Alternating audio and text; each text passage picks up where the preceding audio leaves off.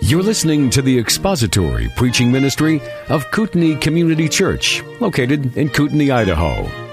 We pray that Christ is exalted and your spirit is blessed by the teaching of God's Word. For more information about Kootenai Church, please visit us online at kootenaichurch.org.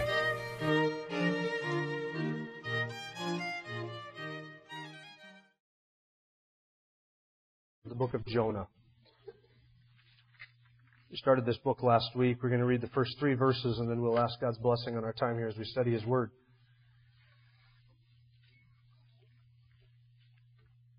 The word of the Lord came to Jonah, the son of Amittai, saying, Arise, go to Nineveh, the great city, and cry against it, for their wickedness has come up before me.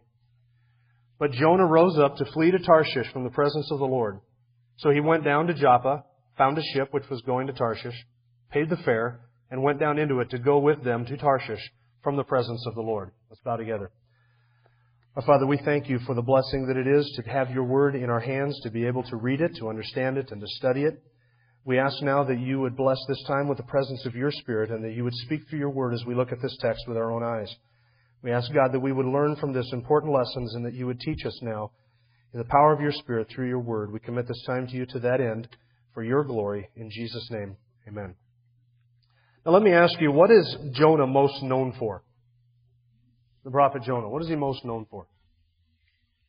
Being swallowed by a, a fish. Don't say whale. Wasn't a whale. We don't know that it was a whale, right? Being swallowed by a fish. Unfortunately, that's what Jonah is most known for. But really, the fish wouldn't even come into the story if Jonah hadn't rebelled from the Lord. It's really his rebellion which is the story behind the story, and it is his purposeful, diligent, disciplined, intentional um, defection, disobedience, and rebellion against God. And if it weren't for that, the fish would never even come into the story. It's not that Jonah was down on the beach enjoying some R&R with his wife and kids and he was out swimming and a fish came up and swallowed him. It, the fish comes into the story because Jonah was in the midst of a rebellion and he was disobeying the Lord. That's what makes Jonah really the most unique prophet of all in the Old Testament. Charles Feinberg, Old Testament scholar, says Jonah, the prophet, is unique on two accounts. First, Jonah is the only prophet, on record that we know of that was sent to a Gentile, non-Jewish city with a message. And second, Jonah is the only prophet in the Old Testament who disobeyed a clear command of God and turned the other way and went the other direction. So he is unique. In fact, Jonah, really, the book itself is very scandalous. You and I are familiar with the book. We open it up and we read it and we say, oh yeah, the story. He runs, he gets swallowed, he gets spit up, he goes, he preaches, they repent, he's angry. Book ends, on to the next book, and we kind of read it with that attitude in mind. We are so familiar with it that we almost don't even see the scandal and the shock that would originally been in the book. I want you to imagine for a second that you are a Jew who lived about the time of Jonah, just shortly afterwards. And you pick up Jonah's account and you start to read through the book of Jonah and you start to read through it, you see that God gave a clear command to Jonah and he turned around and he in rebellion went the other way. There are things in the book of Jonah that if you were a Jew reading it in Jonah's day would utterly scandalize you, utterly shock you. It is a scandalous story. That a prophet of God, a spokesman of God, a man of God who is called and commissioned to a task would hear from God a clear command and intentionally go the other way and disobey a clear command from God. That is a scandal. Any Jew reading that would say, you've got to be kidding me. You did what? That is unheard of. For a prophet of God to do something like that? Unheard of. We're three verses into the book of Jonah, verse 1, 2, and 3, and we get right into the middle of the action. And with a brevity of words, by inspiration of the Spirit of God, Jonah doesn't fill in all the details for us, but he tells us enough to be clear about what's going on in these first three verses. And there's stuff here that would shock the ears of those who would hear this in Jonah's day. And you're going to see what that is today. The, the passage begins, in these three verses, we're going to see this sort of this commissioning and this rebellion played out in two scenes. First, in verses 1 and 2, there's a revelation from God. Verses 1 and 2. We see the word of the Lord coming to Jonah, and then we see what that word of the Lord said. Then in verse 3, we see Jonah's response to that revelation. So verses 1 and 2, the revelation of God. Verse 3, Jonah's response to the revelation. Look at it again, verse 1. The word of the Lord came to Jonah the son of Amittai saying, You and I tend to read the words like that and we think, okay, yeah, yeah, whatever, get on to the good part of the meat. The word of the Lord came to, we understand that and we pass on to the rest of it. Slow down for just a second and stop and ask yourself, what is being said there just with that phrase? That is a common way that prophets would introduce their books or their prophetic utterances in the Old Testament. You read through the Old Testament, you'll find over a hundred times that phrase is used. The word of the Lord came to. The word of the Lord came to Elijah. The word of the Lord came to Isaiah. The word of the Lord came to Jeremiah. It was used in two ways. It was used of any time that a prophet would introduce sort of his prophetic discourse. You see it in Joel chapter 1 where it says the word of the Lord came to Joel, son of Pethuel. And then you have three chapters of Joel's prophetic discourse, what it is that God spoke to him. You see it in Haggai. The word of the Lord came to Haggai. You read through the Old Testament prophets, minor prophets, you see that whenever they would introduce their prophetic discourse, they would introduce it with that phrase. The word of the Lord came to me saying. And it was used of a second thing, and that is not just to introduce a prophetic discourse, but also to instruct a prophet. So you see prophets receiving instruction like Elijah in 2 Kings, where it says, the word of the Lord came to Elijah and said, go to the brook Cherith. And Elijah went. And the word of the Lord came to Elijah again and said, go to the house, to the widow of the house of, the house of a widow in Zarephath, and there I will feed you. So it was used to introduce prophetic utterances, and it was used to introduce prophetic instruction, where a prophet was told to go do this and to go do that. Now when you read the word of the Lord came to, it communicates to us, and it did to the Jews, two things. Listen. The first is this. That the message that the prophet bore was not his own. He didn't create this message. He didn't come up with this message. He didn't fabricate it out of whole cloth. This was not something he was thinking. This was not something that was on his heart. This is something that came to him by revelation from God. The word of the Lord came to Jonah saying, so this is authoritative revelation. And what Jonah is saying is, the message that I received and the message that I was to bear was not my own. When you read that in the Old Testament, that is what a prophet is claiming. When the word of the Lord comes to the prophet, the prophet is saying, the message that I am delivering is not of my own making. This comes from the God of heaven. Now that's significant. Why? Because of the second thing that it communicated, and that is that anytime the word of the Lord came saying, it bore divine authority. This was the God of heaven speaking. I understand that today it's popular for us to use vernacular, and Christians do this all the time. We say, the Lord spoke to me and said. We do that. You hear it all the time. Listen for it. The Lord spoke to me and the Lord spoke to me and said I should I did, to send this person an encouragement card. The Lord spoke to me and said, you just need to go here. The Lord spoke to me and just told, laid this on my heart. God was speaking to me and He did this. Or I feel the Lord speaking to me saying, no you don't. Are you really trying to make the claim, as Jonah was, that the word of the Lord has come to you and that you are a specific messenger of God and that you've been commissioned by the God of heaven and that the message that you bear is yours by divine authority? You say, Jim, I would never make that claim. I understand you would never make that claim, but that's what you're saying. The Lord spoke to me and told me to go do such and such or to do something or to say this you're making a claim of divine inspiration. There's no way of getting around it. When the Lord opens His mouth and speaks, it's authoritative, and it's binding, and it's His message. And He doesn't speak to us and tell us things like, go do such and such and go do so and so. When we say that, I understand what we mean. Here's what we mean. I felt burdened in my heart to do something. I felt very strongly that I should do this. Or we simply mean a thought popped into my head, and I assumed that this was the Lord saying this to me. Just because a thought pops into your head doesn't mean it's divine revelation. Just because a thought pops into your head doesn't mean God is speaking to you. The word of the Lord came to the prophets. The word of the Lord came to the apostles. The word of the Lord came to men who wrote down the word of the Lord. The word of the Lord does not come to you and I like that. See, Jonah did not get a nudge. Jonah did not get an impression. Jonah did not have a feeling deep in his heart that he should go to Nineveh. That's not what Jonah is communicating. When Jonah says the word of the Lord came to me, Jonah is saying, the God of heaven has spoken to me. Now maybe it was through a vision, maybe it was through a dream, perhaps it was an audible voice, perhaps not, but it was something where unmistakably the prophet knew that God was speaking to him. And throughout the Old Testament, the minor prophets and anybody who was a spokesman for God, you never read of them saying, I just felt burdened that the Lord, I think, was trying to say to me such and such. They never say that. They say, without a doubt, this is what the Lord has said. He has revealed this to me. And I'm merely a spokesman. I'm merely a messenger. I'm merely a voice piece. I'm merely the mouth through which the God of heaven is speaking. But they never said, I think I get the impression the Lord is trying to tell me something. Listen, when God speaks, it's very clear, and you will know. God has never said anything to me outside of this book. Never. Never once have I heard an audible voice that told me to do anything. Never once have I heard a still small voice that told me to do anything. Never once have I ever been told anything out by God outside of this book. Anything that God has ever had to say to me, He has said right here in this book. Everything God has ever needed to say to me, He has spoken right here in this book. And I've never received a message outside of this book. You want to hear the voice of God?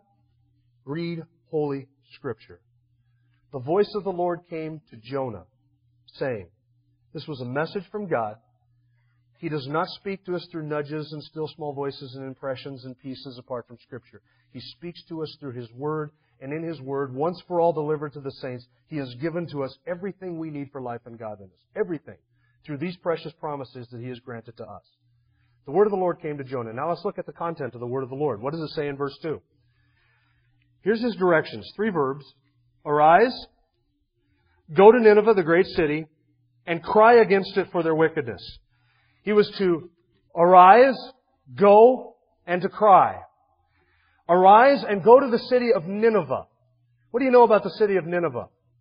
I asked my children that the other night, and one of them said that's the city where they hit each other with fishes. And you know where that comes from? The VeggieTales movie. And I said, that's it. We're doing away with all VeggieTales out of our house. No more corrupting of the influences. Nineveh was a far more wicked city than just hitting each other with fishes. Nineveh actually was an ancient city, a very old city. It goes all the way back. It's first mentioned in Genesis chapter 10 verse 11 as being founded by Nimrod right after the flood. He founded basically the kingdom of Assyria, Nineveh, or sorry, not Assyria, but Babylon, and Nineveh was one of its cities. Later on, Assyria sort of rose to prominence, and over the course of time, Nineveh became the capital city of the kingdom of Assyria. And so you always had these two competing kingdoms, Babylon and Assyria. And Assyria rose to world dominance. Assyria was founded by Nimrod. It was named, um, sorry, Nineveh was founded by Nimrod. It was named Ninua, and our transliteration is Nineveh. Ninua was a name of the goddess Ishtar. So the city was founded in idolatry. It was named after an idol, and it grew to be most likely the largest city on the face of the earth.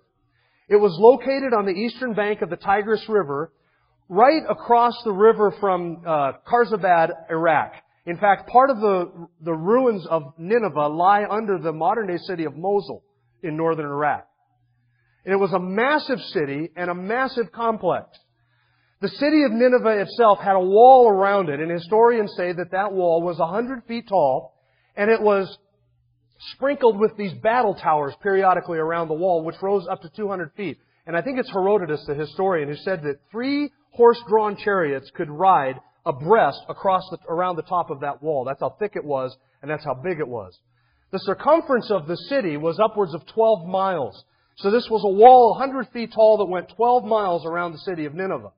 Now ancient writers use Nineveh, the word Nineveh, to refer to really two different things. First, the word Nineveh was used to refer to the city proper, that is the area, of the district within the city walls. But the word Nineveh was also used by ancient writers to not only refer to Nineveh, the city, but also all of the outlying districts which were connected to the city of Nineveh, which lied outside of the walls of the city. And there were at that time, at Jonah's time, three large metropolises outside of the city of Nineveh. They were all connected. Now we use that, we use that kind of terminology today. I'm on a trip. Somebody asks me, where are you from? I say Sandpoint. Is that accurate? Well, yes and no. Yes, I'm from Sandpoint. That's the area but I actually live in Kootenai. Well, no, I technically don't. I actually live outside the city of Kootenai in the county. But Sandpoint is a word we use to refer to Dover, Oreille, Kootenai, this whole populated area which surrounds Sandpoint proper within the city limits of Sandpoint. It's proper to call that city Sandpoint, but also all this populated area around it, which is other cities we would refer to properly as Sandpoint. They did the same thing with Nineveh. And most scholars believe that that's how Jonah uses the term Nineveh in this city. He calls it the great city, Nineveh. And the idea is not only that this was a large city, an enormous city, but it was an important city because it was the capital of the Gentile world. Assyria was the world's lone superpower of the time. And anything that happened within the Gentile world, any politics that went on, went on within the city of Nineveh because they controlled all of that. So it's a great city in that it's very large. You see later on 120,000 children in the city of Nineveh. Most people estimate that that area, not just the city itself, but all of the outlying districts around the city of Nineveh, probably upwards of 600,000 people in that area. The circumference of that would have been almost 90 miles around. So you're talking about a massive, massive group of people. So when we read Nineveh in the book of Jonah, don't just think city within the walls. You're talking about city within the walls, but all of this population, which was properly called Nineveh, outside the city walls as well. So that's the city of Nineveh. And Jonah was to go to Nineveh, and he was to preach against it. Now, the content of Jonah's message is not given. But you notice the attitude of his message, and what is it? Against them. You're to preach against them. Jonah was to go into the city of Nineveh and to be a light and to shine the light of God's Word on their conscience and on their wickedness because their wickedness had rose up and come up even to heaven. I'll explain that in just a second. But Jonah was to go into the city and preach against the city. He was to cry out against the city. Cry out against their adultery and their fornication and their thieving and their lying and their sorceries and their harlotries and their abominations and their homosexuality and their idolatry and all of the wickedness and the murder and the violence that went on within that city. He was to cry out against all of that. And he was to go into the city and to preach to them a message of repentance. Jonah was to go into the city and cry out to them and tell them, unless you turn from your sin, God is going to judge you. Jonah was not told to go to Nineveh and say, look, you need to tell these people that God loves them and has a wonderful plan for their lives. That wasn't his message. And his message was not the four spiritual laws. His message was, you have sinned against the God of heaven and you have violated His law, and unless you turn from your sin, there is judgment that is going to come. And friends, that's how every gospel presentation should begin. You have sinned against the God of heaven, and unless you turn from your sin, you will face divine judgment, and it will be swift, and it will be severe, and it will be just. He was to cry out against the city for their sin, for their wickedness had come up before God. What does that mean? Does it mean that a messenger ran and told the Lord, hey, are you seeing what's going on in Nineveh? Aren't you seeing how wicked they are? It's actually a figure, an idiom, a figure of speech which has the idea of their sins piling up even to the heavens. Their sins have been so persistent, so insistent, so perpetual, so intentional, so abominable that they have piled up even into my presence is the idea. It's a poetic way of saying their sins are heaped up and now it's time to deal with it. Their wickedness has come up from before me. Now what kind of wickedness? The Bible actually describes the wickedness of the city of Nineveh in another book that is written only to the city of Nineveh in the kingdom of Assyria. Did you know that there's another book of the Bible, another minor prophet who wrote, and his entire book was written to the city of Nineveh? Did you know that? Do you know who it is? Anybody? Nahum, not Obadiah. Obadiah was Esau. Good guess though, because that is a book that was written to a Gentile nation. But Nahum is the other minor prophet. Three chapters where Nahum describes the judgment of God that was coming and the sin of the city of Nineveh. Now Nahum writes 120 to 150 years after Jonah. So Jonah was first, and later on, about a hundred years later, that revival that it takes place in chapter 3 had waned, and the people had gone back to their wicked ways, and then God sends Nahum and says, here comes the destruction, and here is what it's for. And uh, Nineveh was finally destroyed in 622 BC. Right after Nahum gives his prophecy. But in the book of Nahum, and I would commend it for your reading, take it home and read through that a couple times in the next few weeks as we're going through Jonah. You go home and you read through the book of Nahum, and you'll see Nahum describe the sins of Nineveh, their violence and their might and their power and their brutality. Nahum says the corpses are stacked up outside the city. The corpses stink. The corpses are so numerous that they are falling over their dead bodies. And what Nahum is describing is the, the utter wickedness and the violence and the bloodthirstiness of Assyria. Assyria was the most, and this is true even till today, Assyria was, is the most wicked, the most violent, the most bloodthirsty nation that has ever, in the history of mankind, gained world domination. They put the Babylonians to shame. They put the Medes and the Persians to shame. They put the Romans to shame. They were so bloodthirsty that the Assyrians actually boasted of their own atrocities. Let me read to you some of the words of some of the rulers of the nation of Assyria. Ashur Nasirpal II pardon me if I'm not pronouncing the Assyrian just right, but you get the idea. Ashur-Nasirpal II, who reigned from 883 to 859, he boasted this, quote, I stormed the mountain peaks and took them. In the midst of the mighty mountain, I slaughtered them. With their blood, I dyed the mountain red like wool. The heads of their warriors I cut off, and I formed them into a pillar over against their city. Their young men and their maidens I burned in the fire. Then he says of one leader that he had conquered, quote, I flayed his skin and I spread it upon the wall of the city. That was their practice. They would go in and they would kill the warriors and the rulers and the chief people in the city and they would fillet them alive. And they described this in the most graphic and gory detail. They flayed them alive and would hang their skins all over the city walls. Shalmaneser II, who reigned from 859 to 824, he boasted of his cruelties after one of his campaigns. He said, quote, A pyramid of heads I reared in front of his city. Their youths and their maidens I burned with fire. End quote. Saddam, sorry, I mean Sennacherib. I get these Assyrian, Iraqi, bloodthirsty dictators confused, so I apologize for that. Sennacherib wrote of his enemies, I cut their throats like lambs. I cut off their precious lives as one cuts like a string. Like the many waters of a storm, I made the contents of their gullets and their entrails run down upon the earth. Their hands I cut off. Ashurbanipal described his treatment of a captured leader in these words, I pierced his chin with my keen hand dagger. Through his jaw I passed a rope, put a dog chain upon him, and made him occupy a kennel. And then Ashurbanipal also boasted that his officials had hung Egyptian corpses on stakes and stripped off their skins and covered the cities with them. That's the Assyrian people. That's the Assyrian people before Jonah got there. That is the Assyrian people after the repentance of chapter 3, before Nahum prophesied, and before their destruction in 622. The most violent, bloodthirsty, insatiably bloodthirsty people to ever gain world domination. That is the group that God said to Noah, Jonah, I want you to go there because their wickedness has mounted up before me. And cry against that city. Now, do you think Jonah was scared? Do you think he ran because he's scared? He didn't run because he's scared. Jonah's not afraid to die. You find that out in chapter 1. Throw me overboard.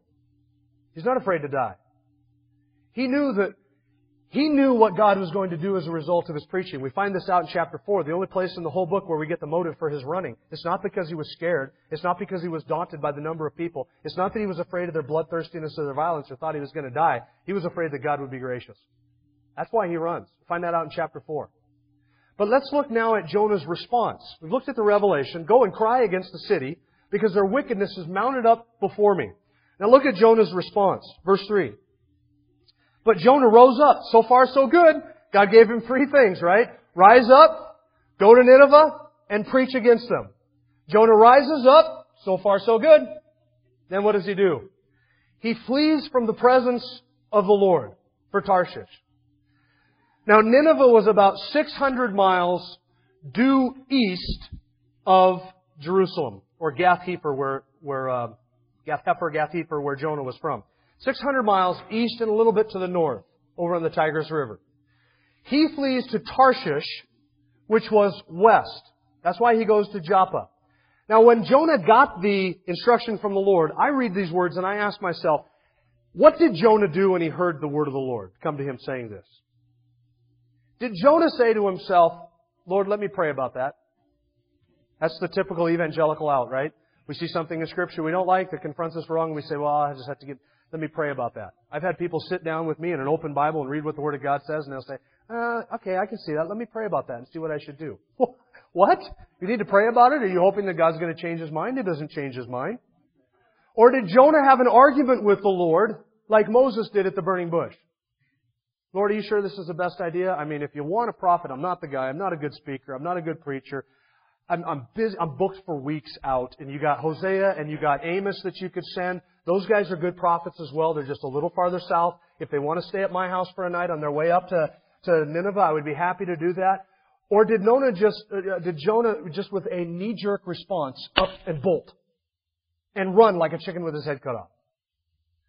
I think from what we read in verse 3 that Jonah planned and plotted and what he did was deliberate and intentional and purposeful. And I'll show you why. It says that he went to Tarshish. This is where he was headed before he left Gath Hepher. He was on his way to Tarshish. Now nobody knows exactly where Tarshish is at. And this is kind of interesting. We have no place in the whole Mediterranean where we can pin down and say this is where we know Tarshish was because we found documents or records or city remains or anything like that. Most scholars believe that Tarshish is what is today Tartessus. Not Tartarsos, that's a different uh, city. Tartessus. Tartessus is a, and I know I'm not pronouncing this right either, a city on the western coast of Spain. It was a Phoenician colony founded about 1000 BC by the Phoenicians, who also at the same time ran the port at Joppa, where Jonah is on his way to. So the Phoenicians ran Joppa, and the Phoenicians had these vessels that they would trade wares all over the Mediterranean. Joppa was one of their stops, and as far west as you could go without crossing the Atlantic Ocean and hitting North America was Tarshish on the western coast of Spain. Nineveh was 600 miles east. Tarshish was 3,000 miles west. Jonah went as far away from his land as he could possibly get. He was running and he wanted to get as far away as he possibly could. But as far away from what? The text says he was on his way to Tarshish to flee from what? The presence of the Lord. And you see it again at the end of verse 3. So he went down with them to Tarshish to flee from the presence of the Lord. Twice he makes mention of this, fleeing from the presence of the Lord. Now I ask myself, what's going on and what is the presence of the Lord? And what does Jonah mean by this? I used to think in my mind that Jonah mistakenly believed, or at least was thinking in his heart, that he could somehow find a place where God wasn't. But Jonah is no fool. He knows that God is omnipresent. He knows that God is everywhere. He's familiar with the Old Testament Psalms, as evidence from chapter 2, where he quotes at least 10 different Psalms in his prayer of chapter 2. He's familiar with the Psalms of the Old Testament. So certainly he was familiar with David's words, where David said, If I ascend into heaven, you're there. If I make my bed in Sheol, you're there. If I take the wings of the dawn and go to the remotest parts of the earth, you're there. Wherever I go, your hand is upon me. Your hand is with me. You go with me wherever I go. Jonah knew that.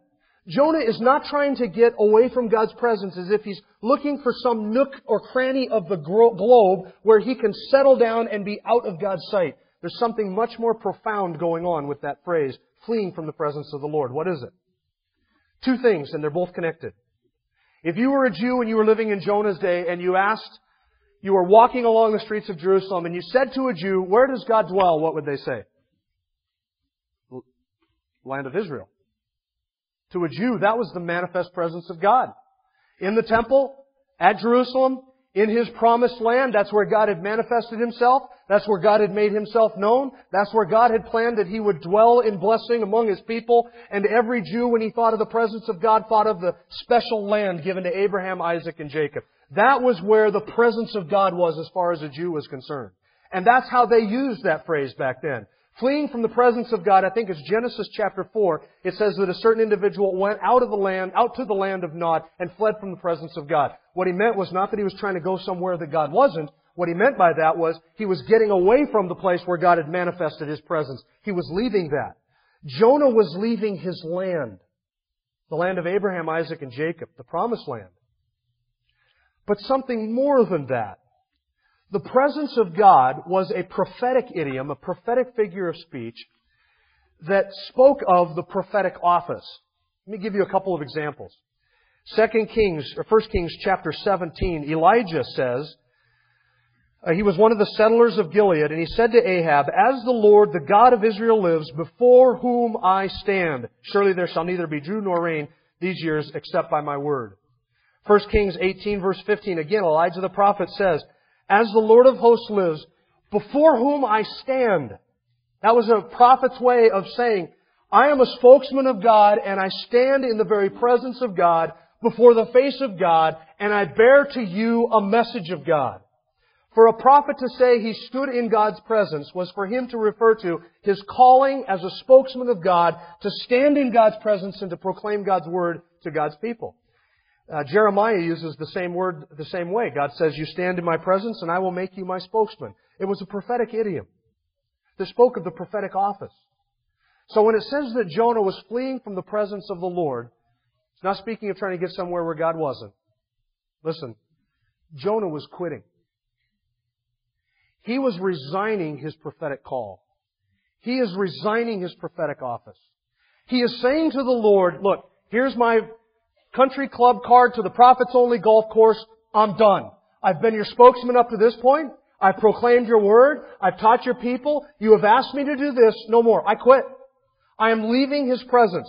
And that is what Jonah did. It is a purposeful, intentional, planned decision that Jonah made. He knew before he left Gath Hepher that he was running to Tarshish, as far away from the presence of the Lord as he could go.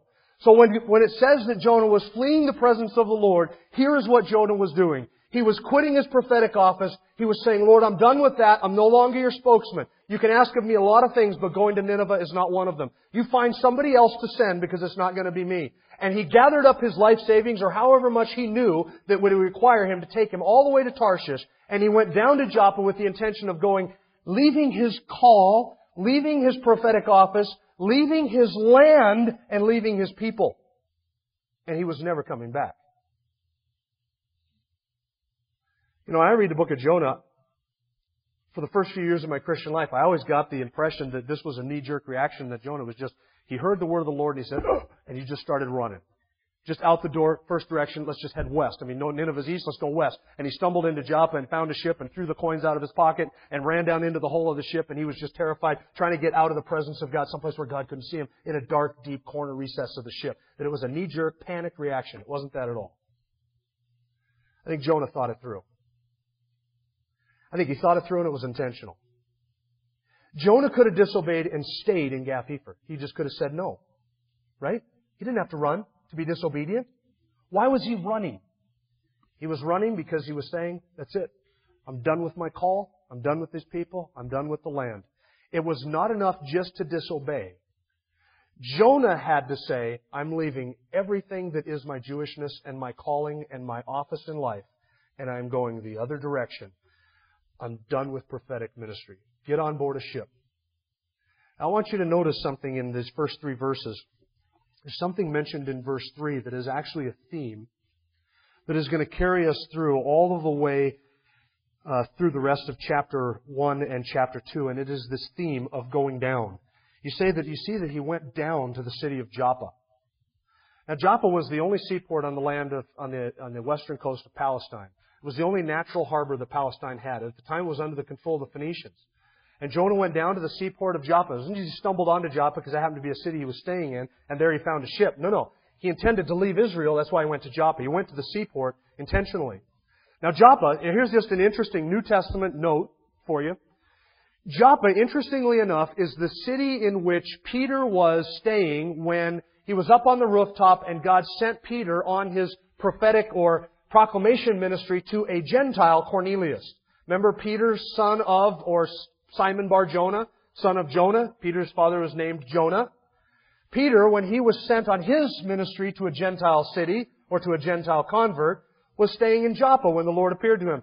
Ironically enough, and I don't know that there's anything we can make of this, it's just an interesting thing to note, Joppa is the very city that Jonah fled to when he was leaving his prophetic office and wanting to get away from his call to go to a Gentile. So he went down to the city of Joppa. And there's four things that verse 3 says he did. He went to the city of Joppa. He, number two, found a ship. Number three, he paid the fare. And number four, he went down into, with them to the ship to Tarshish from the presence of the Lord. Now you'll notice twice in verse 3 it says he went down. You see that? He went down to Joppa, then he went down into the ship. Look down at verse 5. The end of verse 5 says Jonah had gone below into the hold of the ship and he laid down. You flip over to chapter 2, and I want you to follow this train of downwardness. Chapter 2, verse 2. The end of the verse says, I cried for help from the depth of Sheol. Verse 3, For you have cast me into the deep. Chapter 2, verse 5, Waters encompassed me to the point of death. The great deep engulfed me. Verse 6, I descended to the roots of the mountains. Do you see Jonah's theme? Over and over he's saying, I went down. When did the downward path start? when he rebelled. Went down to Joppa, went down into the ship, went down in the ship, he laid down, and then from the ship he went down into the sea, then he went down into the belly of the fish, and then from the fish, Jonah says, I went down even to the depths of Sheol, to the root of the mountains. It's a downward spiral. Now that ends when Jonah repents and the fish vomits him up. That's the first upward thing you see in the whole book is when the fish spits him up on dry land. Before that, all of the rebellion is downward. This is exactly what sin is. Sin is a downward descent. It is always going down. I'm going through the, the book of Proverbs with my family in the evenings, and I'm amazed at how often the Proverbs speak of going down the path of wickedness. It's never up that we go when we sin. It's always down. It always takes us down. Proverbs says you go down to the house of an adulterer or an adulteress. You go down to the house of the wicked. The path of the unrighteous takes you down the steps of death, down to the depths of hell, down to death itself. Always downward. And that's what sin does. Sin takes us downward, never upward.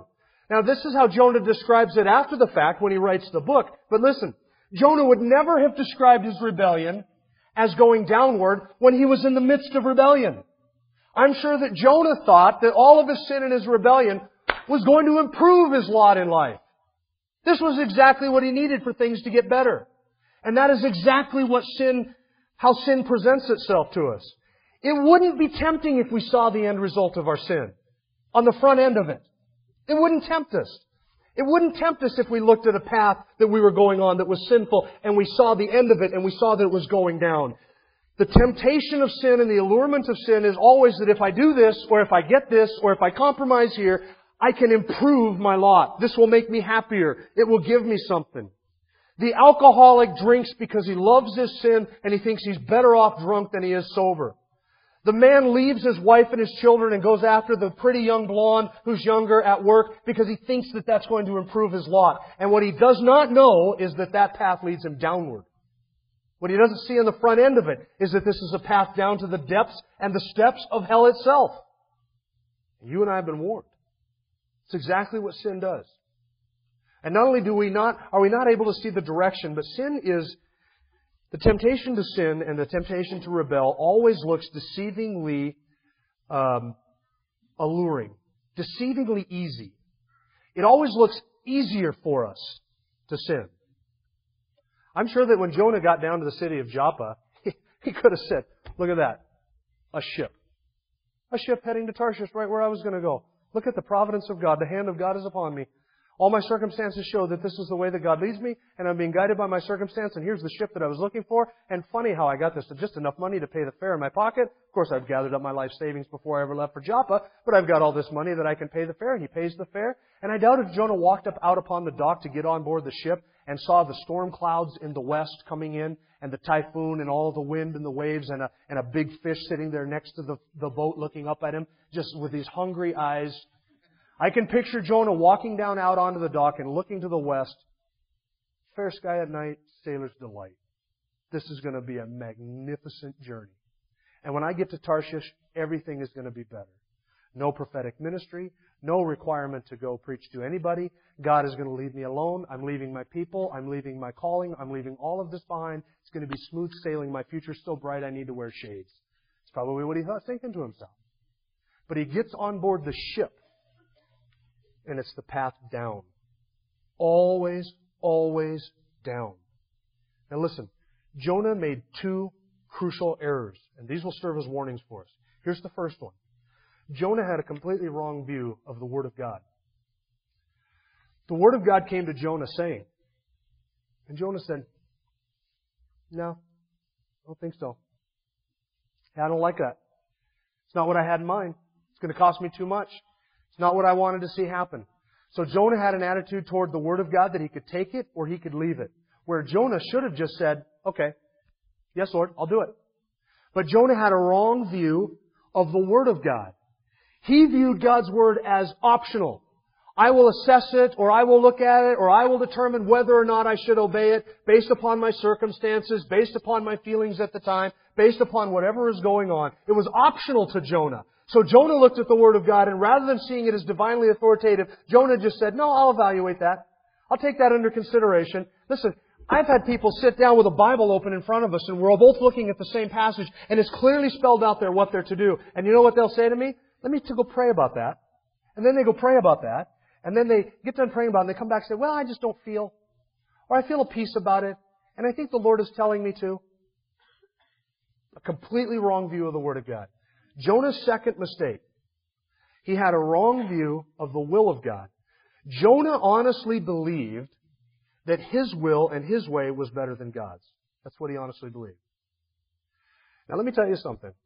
when the Word of God comes to you in the pages of Scripture, as we've talked about, and you see the Word of God in front of you, you're always confronted with a choice. Do I obey or do I disobey? You have to make the decision at the front end of it. I will obey. No matter what it costs me, no matter what might result, no matter what might happen, no matter what God might do, whether I like it or not, I'm going to obey this. Because God's Word is true, His way is perfect, and His will is better than mine. And if you don't make that decision up front, whatever the Word says, I will obey it. If that's not your decision, if that's not your conviction, then every time a decision comes, you're going to vacillate between one to the other and have to wrestle through this obedience thing. Am I really willing to obey all over again? And then you begin to compromise your principles, and those principles are compromised not at decision time, but before the decision ever comes when you should have made the decision, I will obey no matter what, because God's Word is better. Now I ask you this morning, what is your attitude toward the Word of God? And second, what is your attitude toward the will of God? Do you think that the Word of God is something for you to evaluate based upon your circumstances and you decide whether to obey or not? And do you think that the will of God is something for you to evaluate based upon your circumstances and you'll decide if it's best or not? If you haven't made that decision, then I fear that there are people here today who are Jonahs sitting in our midst.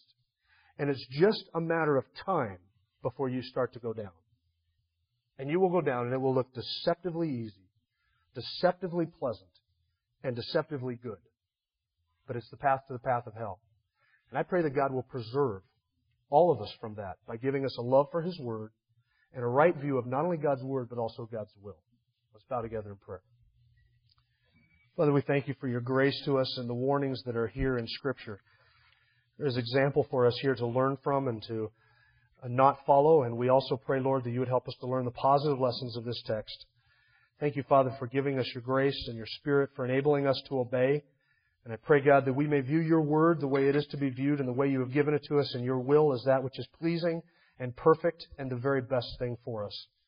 And we ask, God, that we would have the grace from you and by your Spirit to obey you in all things, whether it is pleasing to us in our sight or not.